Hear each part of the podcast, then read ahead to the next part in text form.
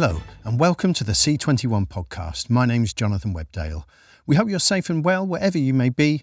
Today we hear from RTE Director of Co-Productions and Acquisitions Dermot Horan about the Irish broadcaster's first year under COVID-19 and the challenges and opportunities opened up.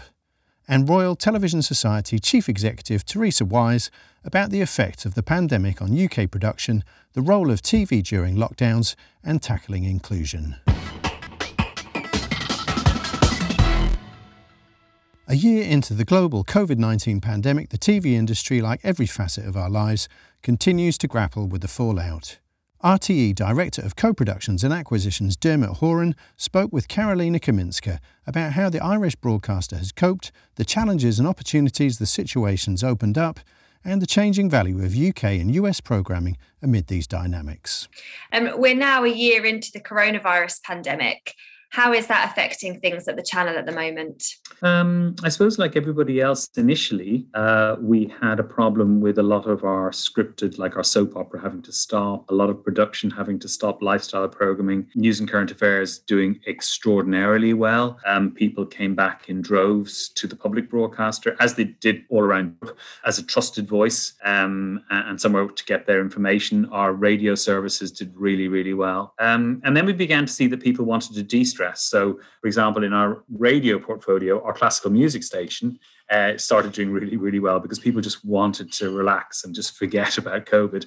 And I think what we've seen now is people still want us to make uh, really good news and current affairs. They want documentaries in the top ICUs in, in the hospitals. They want to see what's going on. But then with our other programming, they don't want it to be COVID orientated. They want to truly escape. So they want more drama. They want more entertainment. I, I suppose the formats, DIY SOS did really, really well because I think it just suits the kind of life that we're living. I think in Ireland, 14% of people are now doing voluntary work that weren't doing voluntary work before. I think people have much more of a sense of community. We've even seen in social media, a lot of social media now is is not about personalities it's actually about what's going on in your local area and how can you help and you know be it be that helping a, an older person get their groceries or help clear up the streets or whatever. There's there's a lot of that going on.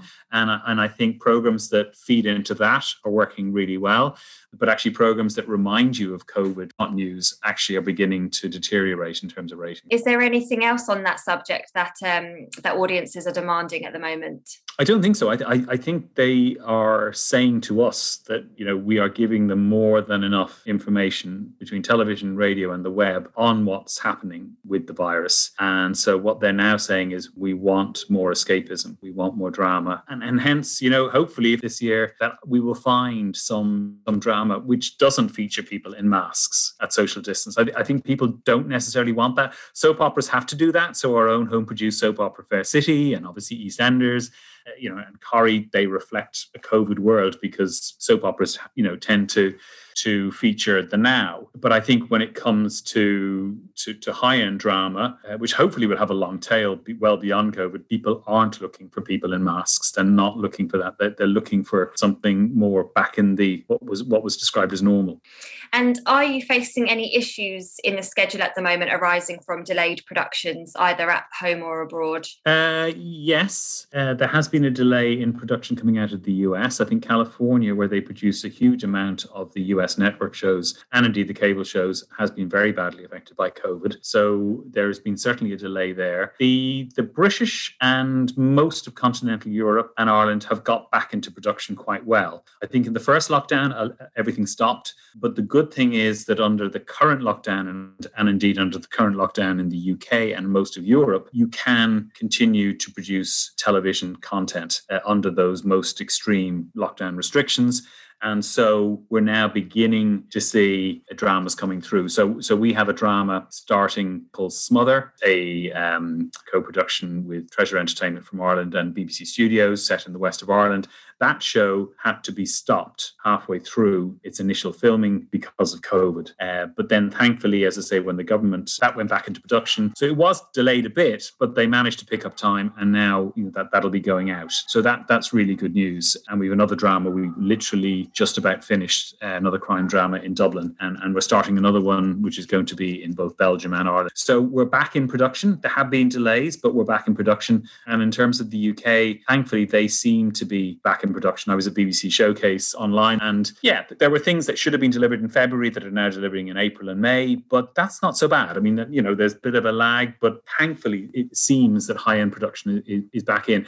In many ways, it's it's the non-scripted which is actually more problematic because you know if you're doing non-scripted, you know you can see it from ITV and Love Island, or you can see it in you know shows doing up houses, whatever. If if people aren't allowed to be out and about, you know, doing up houses, going into shops because shops are closed, you can't actually film those shows. Whereas actually a high-end scripted drama, the whole thing is fiction, so you can actually create your fiction. So bizarrely, even though it's taken a while, fiction is actually more robust than non-fiction at the moment. What have you been doing to get around delays in production? How have you been filling gaps in your schedules? Have you been picking up more library content or anything like that? Certainly, we have looked beyond the two most obvious English-speaking territories, which is the US and the UK. So we've picked up a couple of Australian dramas, The Secret She Keeps uh, and Secret Bridesmaids Business. Both of those shows we've actually put into the schedule, and both of them performed every bit as well as a UK or a US show. So I, I think what that has taught us is that countries like Australia and New Zealand are now producing drama of the same caliber and quality as, as anything coming out of the UK and the US. And we can continue to go there. And the good thing about those countries, as we're all aware,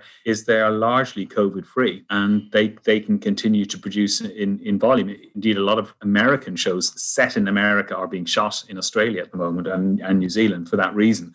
But actually, these are shows that were genuinely set in Australia with Australian characters and and they did really well. So you know, um, really really pleased. And then the other thing is, as I said, you know, with stuff coming out of the UK, because the UK produces dramas in small batches, you know, often written by one writer or whatever, so they comes in batches of threes, fours, sixes. They're very useful because if you have delays in your own domestic production, you might only have a delay of four weeks or six weeks. You won't have the space for a 22 part American show, but you may well have the space for a six part or a four part UK show. So, so that's actually proving very useful, I think, for UK distributors. What sort of demand are you seeing currently for UK content in Ireland, both for finished programs and formats for adaptation? And how has it or is it changing? There's definitely always been a market for formats because we can customize them as Irish. Now, we didn't do Dancing with the Stars in, in the last year uh, because, quite frankly, the venue where we were going to film it, and we've done several of it, which have been really successful, uh, would have just been a breeding ground for COVID. So it just wasn't as big as as where they filmed the, the BBC version. So we we we stood that down. But we have done DIY SOS. Uh, we're doing Ultimate Hell Week. So you know we're, we're doing a number of British formats and once you put an Irish skin on them with Irish, you know, competitors and Irish contestants, you know, it, it, it is very much perceived as being Irish. Whilst at the same time, we're, we're very kind of cognizant of the fact we also need to promote Irish and promote Irish producers. So uh, we are um, we've had great success with a thing called Ireland's Fittest Family, which we've been able to shoot in COVID because it's it, the families are a family bubble, and then you know they do kind of assault courses and all that kind of stuff, but they're they're as a family, so they can touch each other and hug each other and all that kind of stuff. And we sold that into Germany and Sweden recently. So so that that's a great format and it's a COVID friendly format. Um, in terms of finished product, um, there is always the slight complication that the majority of people in Ireland can receive British channels main. Uh, and so we're not dissimilar to say Austria, where the majority of people in Austria can receive German TV, or the people in French speaking Belgium who can receive you know French TV. So um, you know we do a lot of science around you know what days do those programs play in the UK, what were we playing against them. So if it was on a night when RTE was very strong, then we're very happy to pick up a show. So a good example of that would be Deadwater Fell, the Channel 4 drama with, with David Tennant. Channel 4 put that out on a Friday night. Now, on a Friday night, we have a show called The Late Late Show that gets a 45% share for two hours, big entertainment show. So anything that goes out on UK channels on a Friday night, we can generally, you know, take a look at it. And if we like it, we know it, it has the capacity to perform very well because the majority of people won't have seen it. But there are other shows that maybe go out on nights when we're weaker. And then we just need to take a view that, you know, we're going to buy it, but a percentage of people will already have had the chance to see it already. I suppose in terms of the London screenings and this year, where there possibly is more of an appetite for British, and not just British, but Canadian, Australia, and New Zealand programming, is because the Americans have gotten behind in their production schedules. So, you know, we, we've had to wait for some of the shows that we normally have coming through from the States. They've been delayed or if they haven't been delayed, their rollout of their series has been slower than usual, and the number of episodes that they're they're producing would be less than usual. So that actually leaves holes, and those holes can be four weeks, six weeks, eight weeks. So actually, in many ways, that suits you know the likes of British and Australian programming because it does come in those batches, you know, fours and sixes and eights. That, that, so so definitely there is there is an appetite. You mentioned Deadwater Fell there. Are there any other UK shows or, or formats from the UK that you've had success with in the recent past? Yes, yes. Uh, we ran a quiz recently, the three-parter directed by Stephen Frears, you know, with Matthew Macfadyen and uh, Michael Sheen, and that did really well for us. Um, that was on ITV, which actually ITV is the channel that has the least amount of coverage in Ireland. You know, there's more coverage for BBC and Channel 4, uh, and that did very well for us. So we, we were very pleased with that. And then we've bought a number of shows that will be going out. So I have, you know, I pre-bought Bloodlands, the uh, Jimmy Nesbitt drama from Hattrick that's, um, you know, going out on the BBC at the moment uh, to great success on BBC One on Sunday nights. And, um, you know, we'll have more series of Peaky Blinders coming through, Line of Duty. Uh, I've also bought uh, box sets of Line of Duty for the RT player. So not only are we buying brand new British series, we're also looking to see what series are there that maybe are still running, but they're you know they're earlier series that we can put on the RT player. So not not dissimilar to again what the BBC iPlayer are doing with that show as well. And you also mentioned US content earlier, in addition to to the slowdown in production because of COVID. Um, drama in particular from the US is becoming um, increasingly unavailable due to major US studios holding that content for their own streaming platforms.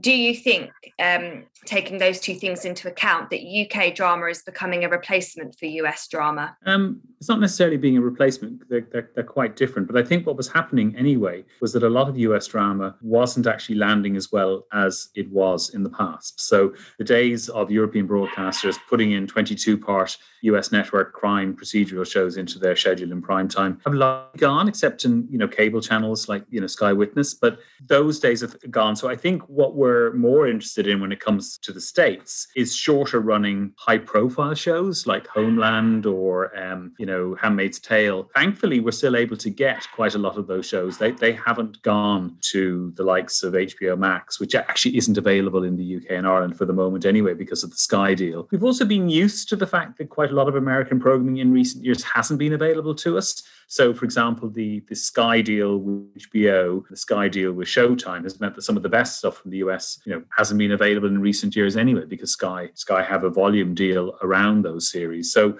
we've been used to kind of working around what, what's available. I mean, Netflix is obviously is doing very well, but largely due to its originals. So Netflix is spending less time actually acquiring uh, and more time commissioning. So you know that's not necessarily depriving us of content. Then I suppose Disney would be a case case in point, where particularly with movies that, that they're they're holding those for Disney Plus. So yeah, I mean, it's getting more complicated. That does give British content uh, an opportunity. But if you look at the London screenings, you won't just see British programming. It's called the London screenings, but you will see a lot of European programming. So the likes of Fremantle will be showing, you know, they'll be showing dramas from all across Europe, from Germany, from Scandinavia. So it, it's not, and there'll be Australian dramas there as well. Um, so it's it's not. It just happens to be called the London screenings because it gave distributors an opportunity when there were hundreds of buyers. Uh, in Liverpool for BBC to come down to to London, and, and it piggybacked on that. But those distributors will will be showing content from all around the world. What sort of programs are you looking for? I suppose what we're looking for is shorter run series, which seem to be working better for us. So four parters, six parters, eight parters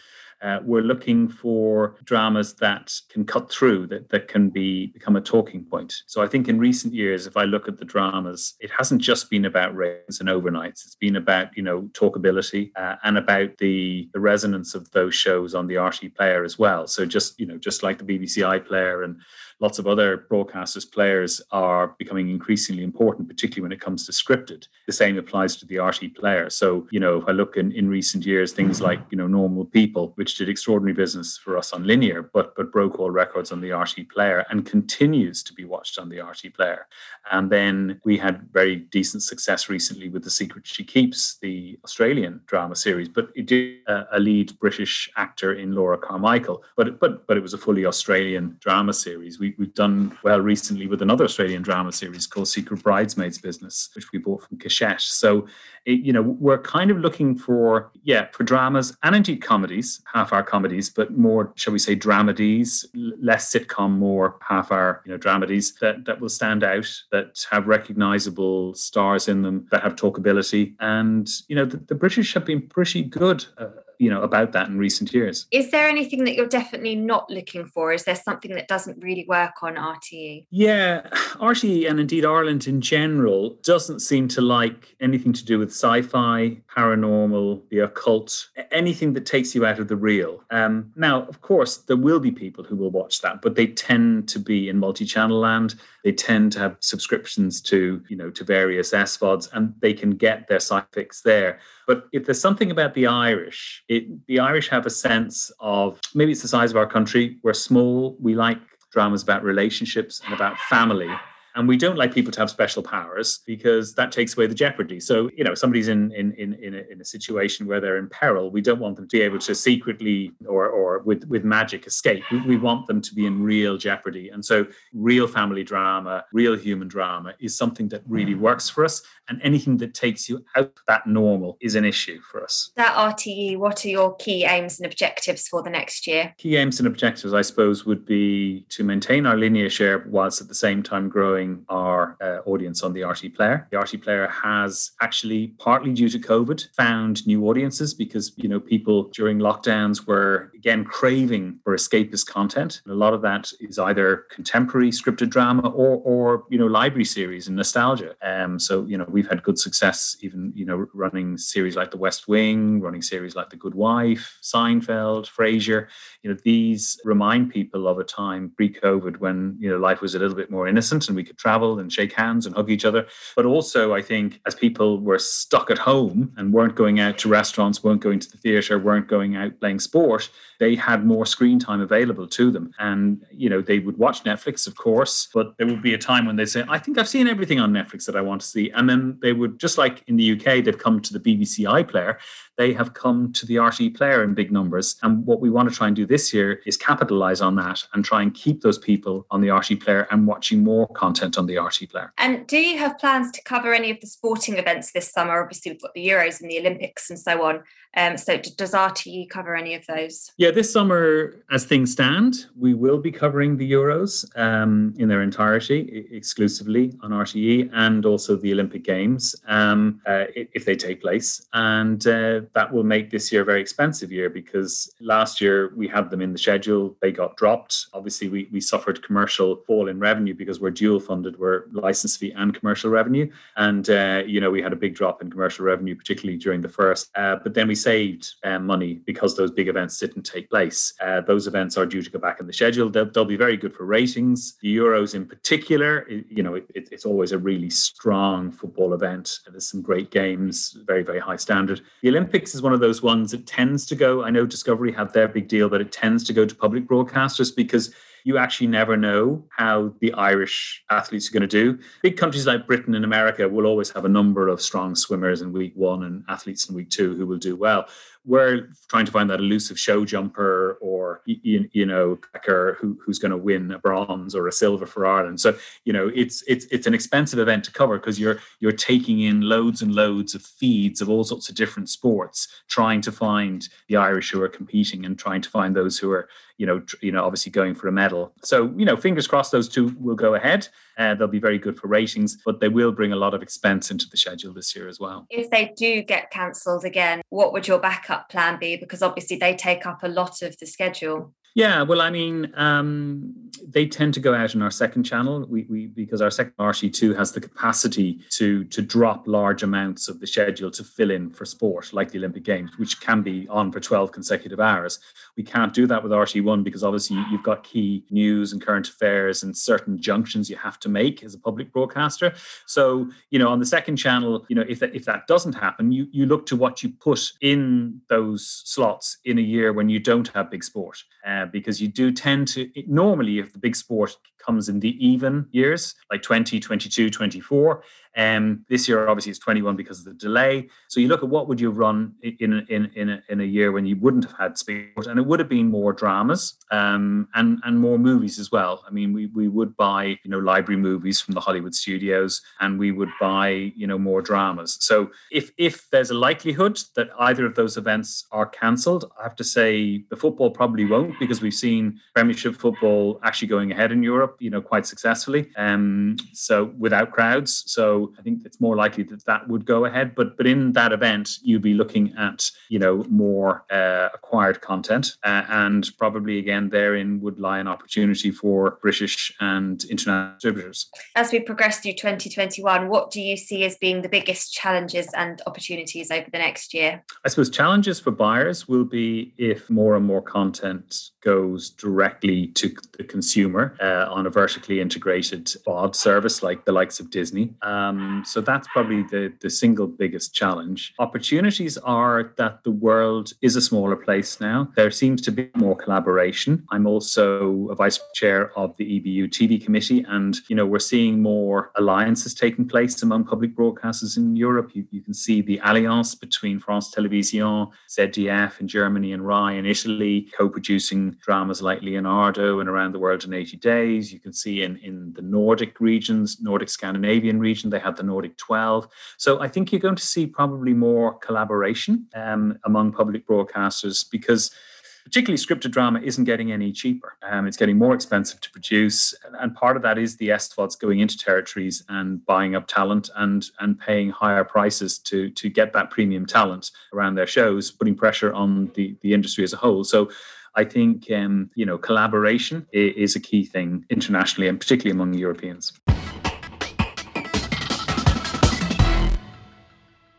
Dermot Horan from RTE speaking with Karolina Kaminska. The UK's Royal Television Society Programming Awards took place virtually earlier this week, with a diverse range of shows and talent winning, including Michaela Coel's I May Destroy You, Mae Martin for Channel 4 and Netflix's Feel Good, and the BBC's In My Skin.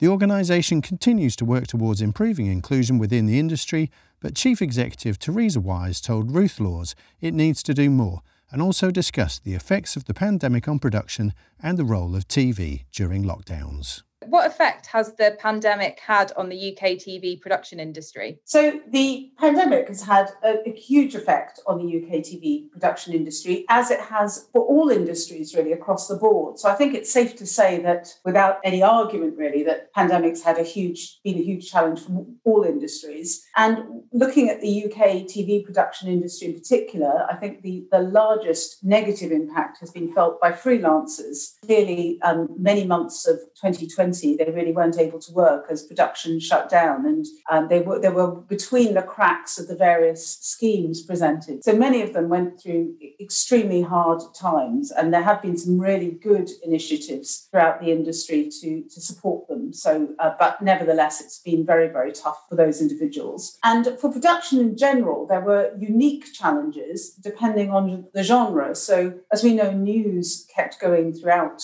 the pandemic and was a, really an, an essential service, but they needed to learn COVID safe ways to do it. And then we've seen other uh, productions return as the restrictions started to ease last year. And finding ways to do that was a, a creditable endeavour. But some genres have clearly found it easier than others. So, where you've got uh, most scripted able to return with some predictable and strict ways of, of managing it, and um, some of the bigger shiny floor shows, for example, which involve a lot of audience participation, were, were definitely been, been more challenged, or shows that required um, other um, international locations like Love Island and so forth. There's also one of the other aspects of, of the pandemic is that the COVID safe protocols has led to an across the board increase in costs of anything from 15 to 30%. Um, having said that, it's, it's, it's obviously very well worth doing and has been done very ingeniously But nevertheless, that, that has meant that, um, that the average cost per production has, has gone up. And um, I think the other thing really to note is that the pandemic, from a, a viewer point of view, has highlighted the most incredibly important role that television plays. So, right at the beginning, it became the chief source of news for everybody. And We saw that from the viewing figures. But it also became the chief source of entertainment in the absence of people able to, to do many of the things that they would normally go out and enjoy doing. And so, entertainment, escapism, um, feelings of connectedness with the wider world, especially if, if, for people that were shielding and were elderly, that was a, a very important social connection. So, I think it really, the pandemic totally highlighted the importance of television and public service broadcasting, as well as the, the, the other services uh, around that that we're lucky enough to have. And I also want to, to really praise the, the ingenuity that was brought to bear to keep shows on air. So talked about news, but other things such as sport, there was extraordinary um, innovation uh, that came to the fore to keep our enjoyment of sport going once that returned. Um, animation that could be done remotely, that could go on even through the pandemic. And some really clever work around the reality formats, such as Strictly, Great British Bake Off, and, and I'm a Celebrity, um, shot in Wales. Commercially, there's also rather different uh, different outcomes and experiences. So we knew that advertising revenues were really challenged, particularly in the first lockdown last year. But there are lots and lots of signs, even before we knew about the vaccination, that this is this is coming back. And by the same token, streaming revenues grew immensely as people knew that television was a main source of, of entertainment and people wanted more, perhaps more variety or to access some of the great, the great um, shows that, that are on the streaming services as well. And I think we've, we've got the result now that the TV industry in the UK is even busier and thinking more creatively than ever. So you would never choose to have a pandemic for any reason, but we've certainly emphasized the importance of television and the demand for some of the great the great output that we have. You mentioned uh, um, that certain shows like the Great British Bake Off had been extremely innovative. I just wondered if you had any sort of specific examples of particular things that shows did that you were aware of at all, sort of around filming and during the pandemic. Well, I was particularly struck as a as an avid sports viewer by the how the crowd noise was brought to bear. So that was quite amazing. It was it was interesting to hear it without the crowd noise, as, as so you could hear the players and, and the referee and the managers say in, in, in, football. But it was also extraordinary how, as in a live scenario, they could still get that stadium full of fans feel to it and generate the excitement. And Formula One was also extraordinary. And I guess that relies on audience slightly less anyway, but the, the, the lengths that the sport went to to make it into uh, one of the most exciting experiences of the year. So those, those are the things that, that really struck me. With Boris Johnson's latest announcement, which suggests that restrictions will be over um, by the summer in the UK, um, what does that mean for the TV production industry here? So the fact that restrictions will be will be largely over by the summer, all being well, for the production industry, um, is is a a really great thing, but I think there'll still be some things that are super important in the industry. So I would imagine COVID safety rules will remain really important uh, going forward over the next months, maybe maybe year. Partly because companies need to show great stewardship and professionalism in their approach to this, and also probably as a condition of some of the insurance uh, that, that we've now got in the industry. So those safety rules will be super important because even though restrictions will be lifting, we won't be in a zero COVID situation. So those those things will be really, really crucial. And also for people to feel secure and looked after. And I also think all the positives that we spoke about in the, in the previous question will continue into the summer and, and be augmented by the benefits of the vaccination program. So, for example, sports stadiums will welcome back fans. We can expect studio audiences to return for shiny floor shows, and some of the established shows that weren't able to film can come back. So we're looking forward to Britain's Got Talent and, and some of those shows which involve a lot of auditions and, and participation by the by the public. So and, and the other the other good thing I think is that when lockdown happened, the industry focused much more on development last year as they weren't able to, to film some of the some of the shows. So we've now get in a situation where some of those ideas in development will hopefully come to fruition and get green lit. And do you think that the role of television um, will change? As you said, it's been hugely important for viewers at the moment as a source of comfort and entertainment. Do you think that will continue to be the case once lockdown is over? I think that television continues to be very, very important. So as as as we spoke about before, the this as a source of information and escapism and entertainment. But uh, the other thing I think is it's a very important counter to some of the disinformation and misinformation that we see about the vaccination program as it continues to roll out. So television as a source of trusted information in that regard is, is increasingly important, I think. There have been reports in the press that young people in the UK have been overwhelmingly choosing safe careers due to the pandemic. What could this mean for the TV industry if more people than ever feel like it's not a viable or safe career option? I think that the fact that young people might be choosing the traditional and safe careers is, if we didn't already need it, an even more important call to arms for the industry. So historically, TV was such a desirable place to work people, and it's always been hard for people to get into it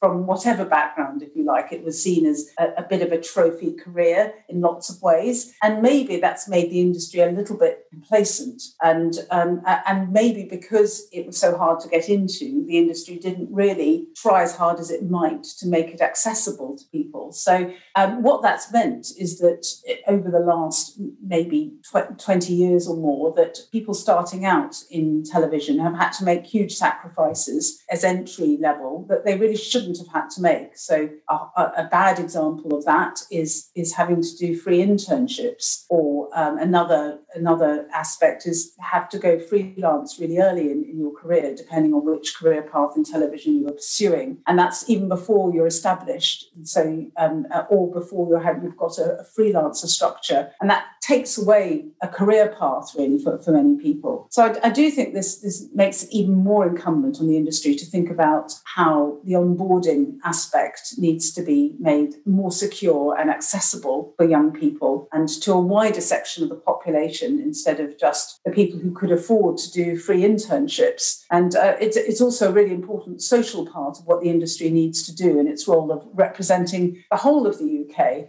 Over the last few years, I think one of the criticisms of some, some coverage that broadcasters made prior to, say, the Brexit referendum or the recent election was that they missed a large part of what the country was thinking and feeling. And it feels as if a large part of the commissioning and the ways and the tone was set a little bit by, by London, when in fact a large part of the political movement was happening outside the capital. So it's a crucial part of, of the industry representing who we are that the industry recruits from a, a wider selection of, of backgrounds and geographies. Is there anything else that can be done to get new entrants into the industry from underrepresented groups? You, you mentioned sort of unpaid internships. Do you think they should be completely eliminated? The RTS feels very strongly that there's no place for unpaid internships in, in our industry. I think it's not it could be legitimately a small and limited part of a, a degree course or um, or a, a, further education course, but within the context of having a, a, structure, not as a sort of something where you're, you're you're twisting in the wind a little bit as a new entrant. So we're very clear on that, and uh, we also think there there is more that can and should be done for underrepresented groups, but we also appreciate that it's not easy for for many of our medium-sized and smaller organizations and production companies. So if you are one of the larger players in the industry with your own big HR or talent team and you have your own policies about widening participation, so the Skies and BBCs of this world can address this to some extent because they are big enough to, to implement those. But if you're smaller than that, then often you won't have that level of overhead that you can afford. So I think for smaller organizations and production companies, the way that one can help to get new, new entrants from underrepresented groups into the industry is actually to form partnerships. And it, in fact, that's partly what the, the Royal Television Society bursary scholarship scheme does. So we, we launched seven years ago, and our scholarship bursary schemes are aimed at giving financial and mentoring help to young people from lower income backgrounds uh, throughout their degree or further education courses. So we give them a cash sum, but we also we also provide a lot of stewardship and we and we pro- uh, match them up with mentors. And then once they've graduated, we also keep in touch with them and support them into the industry. And we're we're thrilled because we now have over 200 young people who've graduated from the scheme, and we've got a great representation from all around the country, and they happen to be 40% Black and minority ethnic because that's what you would expect from a low income skew of that of that number. But they're also importantly 60% who are not Black and minority ethnic, but they're certainly not privileged. And, and they're from all over the country, and we're getting enthusiastic nibbles or um, hirings from, from the industry and a lot of and some lovely financial support from All3Media and STV and so forth to help do the scheme. So we're we're we're there to provide a pool of people that help widen representation in the industry. So those those are some of the things. And then we also come across a lot of issues with less affluent young people and practical things about getting started. So the costs of getting to a location, for example, and um, how do you how do you work near a home if you're not in London, or if the job is in London, how on earth do you get to London and, and live in London while you've got a temporary uh, contract there? So I think there we we start. I think we're starting to join up better as an industry, but there's lots of work to do still. What is TV's social responsibility, both off and on screen? Um, and is it good enough? And if not, what more can be done? So, t- television is very responsive medium. So, and that's got some some terrific pluses to it. So, we've seen in the past year that there's been a lot of very positive focus on, on issues about sustainability. Uh, um, issues on race and partly sparked by the Black Lives Matter movement. And there's also been quite a lot of talk about out of the capital and across the UK representation. So these are areas where there have been some, some great progress, um, always areas where television could do more. And I think it's super important that television doesn't just respond to the issues of the day, but is able to sustain that that energy around those those areas so that we haven't just done a one shot wonder because that's when real change happens is when it's it's a sustained effort if you like. And um, uh, so I, I, think I think television is really really good though at this social engagement when it when it turns its attention to. Uh, an area which I do see um, needs a lot more work and uh, is is representation on and off screen of um, disability. And so there's a, I think a lot of people identify as having a disability, a large proportion, I think maybe as high as 20% of the population. And we've got a very, very small minority on and off screen that actually identify as, as having some disability. So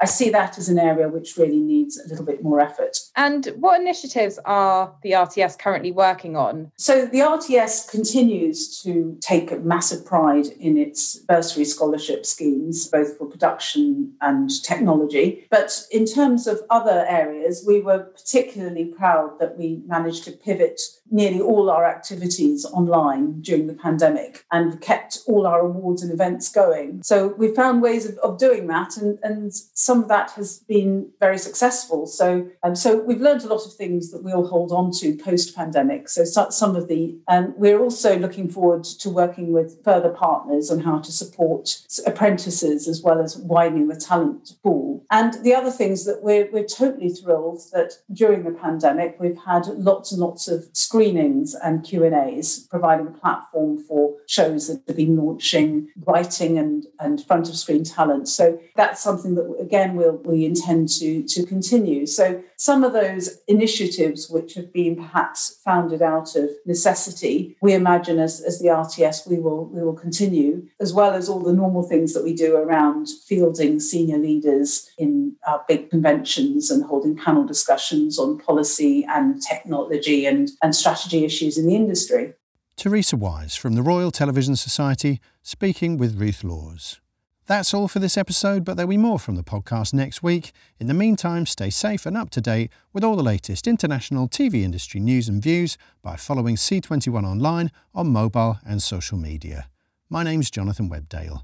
Thanks for listening.